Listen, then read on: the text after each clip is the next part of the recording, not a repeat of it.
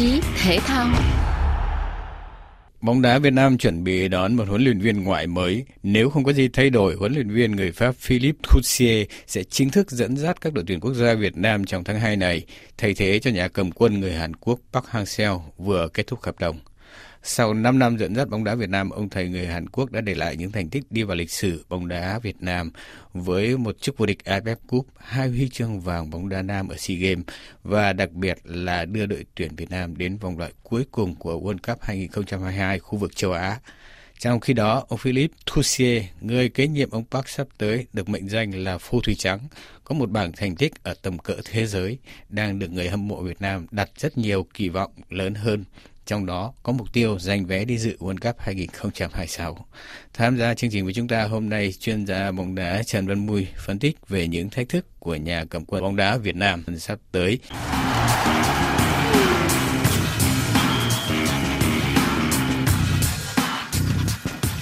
Đã, xin thân chào chuyên gia bóng đá Trần Văn Mui. Trong tuần hôm ba mươi mốt tháng một, thì huấn luyện viên người Hàn Quốc Park Hang-seo đã chính thức chia tay với bóng đá Việt Nam sau năm năm dẫn dắt các đội tuyển quốc gia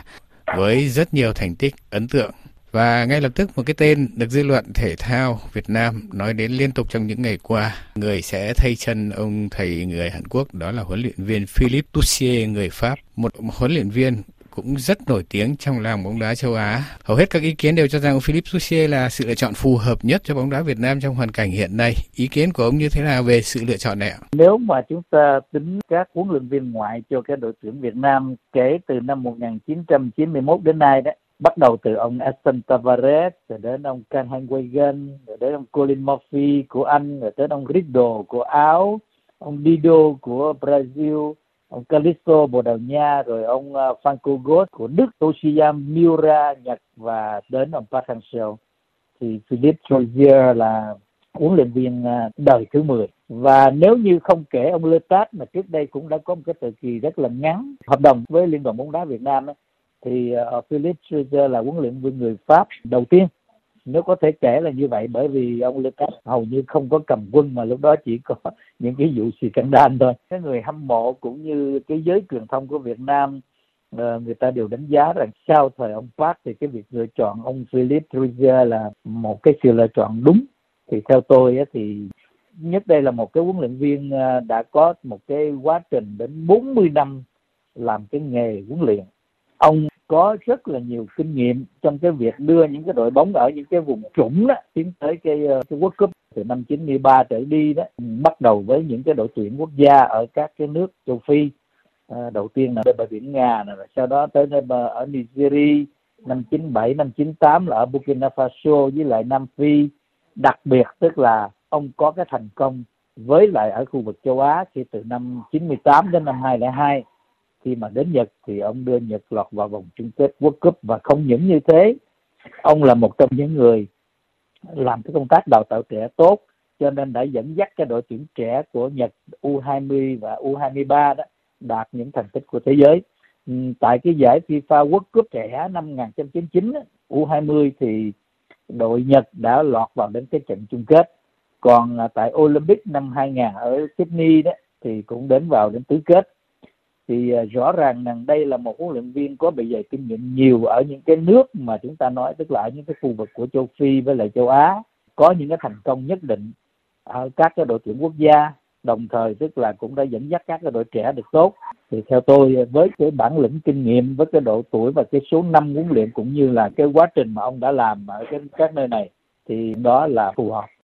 Một cái tiêu chí mà người ta hay nhắc khi chọn huấn luyện viên cho đội Việt Nam đó là cái người phải am hiểu bóng đá Việt Nam. Ông Troussier liệu có phải thực sự là người am hiểu bóng đá Việt Nam không thưa ông? Ông đã bắt đầu với Việt Nam từ hai không một tám cho đến nay. Ngoài cái việc ông nhận lời làm giám đốc kỹ thuật cho cái trung tâm đào tạo trẻ thì ông còn làm huấn luyện viên cho đội tuyển u mười chín. Đồng thời tức là cũng có theo dõi cái V League của Việt Nam và theo dõi cái quá trình thi đấu từ đội trẻ cho đến đội tuyển quốc gia. Cái việc mà ông am hiểu bóng đá Việt Nam á, thì cái điều đó là rõ ràng là vì ông có ở đây và cũng có theo dõi. Cái nữa tức là ông cũng có những cái sự am hiểu của bóng đá châu Á rồi.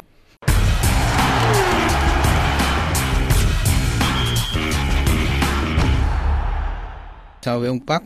là một người cũng đã quá nổi tiếng trong bóng đá Việt Nam năm năm qua. Thì ông Troussier lại có một bảng thành tích quốc tế như ông vừa nhắc đến là lớn hơn rất nhiều, có tầm thế giới rồi. Nhưng nếu kế nhiệm ông thầy người Hàn Quốc thì tân huấn luyện viên của bóng đá Việt Nam sẽ phải chịu không ít áp lực, nhất là khi được biết một trong những mục tiêu nhiệm vụ mà Liên đoàn bóng đá Việt Nam đặt ra sắp tới là dự World Cup hai không hai sáu, một kỳ cúp thế giới mở rộng ra bốn mươi tám đội. Đây cũng sẽ là thách thức lớn nhất cho tân huấn luyện viên, dù đó là ông Troussier hay ai khác chứ ạ. Tôi cho rằng áp lực thì bất kỳ huấn luyện viên nào cũng có thể khi nhận làm cho một cái đội tuyển quốc gia của một cái nước, và đặc biệt là cái nước đó cái người hâm mộ người ta yêu bóng đá vô cùng và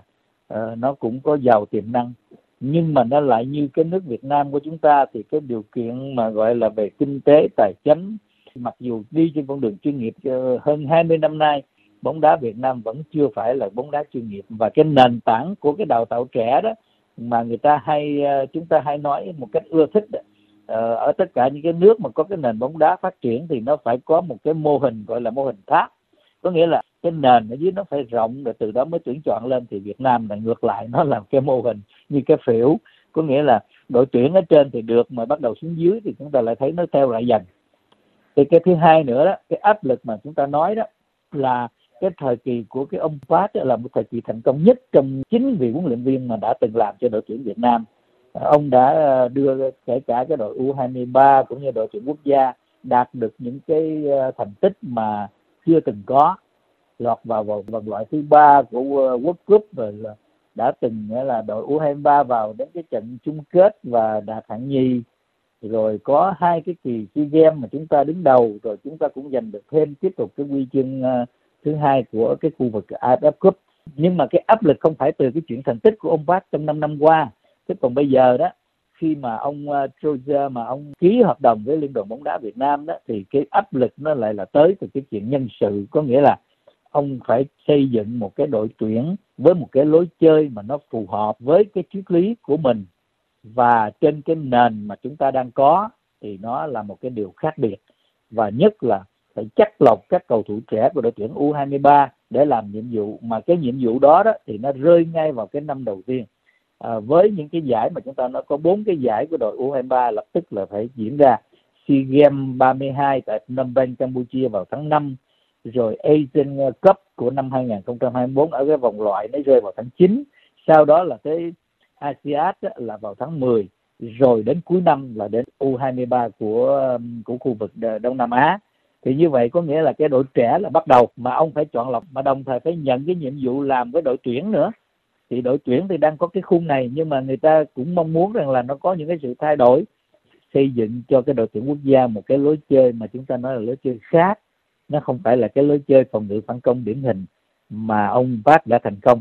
à, mà phải chơi với một cái lối chơi nó có giàu sức tấn công hơn, áp đặt lối chơi và chủ động hơn trong cái tổ chức thì mới có thể tranh chấp các cái vị trí của châu lục được. Chúng ta biết hiện nay là cái xu thế bóng đá hiện nay là pressing tầm cao, thì cái việc mà đào tạo huấn luyện cho một cái đội tuyển quốc gia như cái đội tuyển Việt Nam đó, nó cũng phải đạt đến cái trình độ mà chúng ta nói là phải chơi được cái pressing tầm cao. Chứ còn nếu mà chỉ chơi phòng ngự phản công là cố thủ rồi sau đó là chỉ thắng trên cái chấm phạt đền hay gì đó như trước đây thì cái điều đó là chắc là thời kỳ đó đã qua rồi. Xin cảm ơn chuyên gia bóng đá Trần Văn Mui. Chương trình thể thao của chúng tôi hôm nay xin tạm dừng tại đây. Hẹn gặp lại quý vị trong chương trình tuần tới.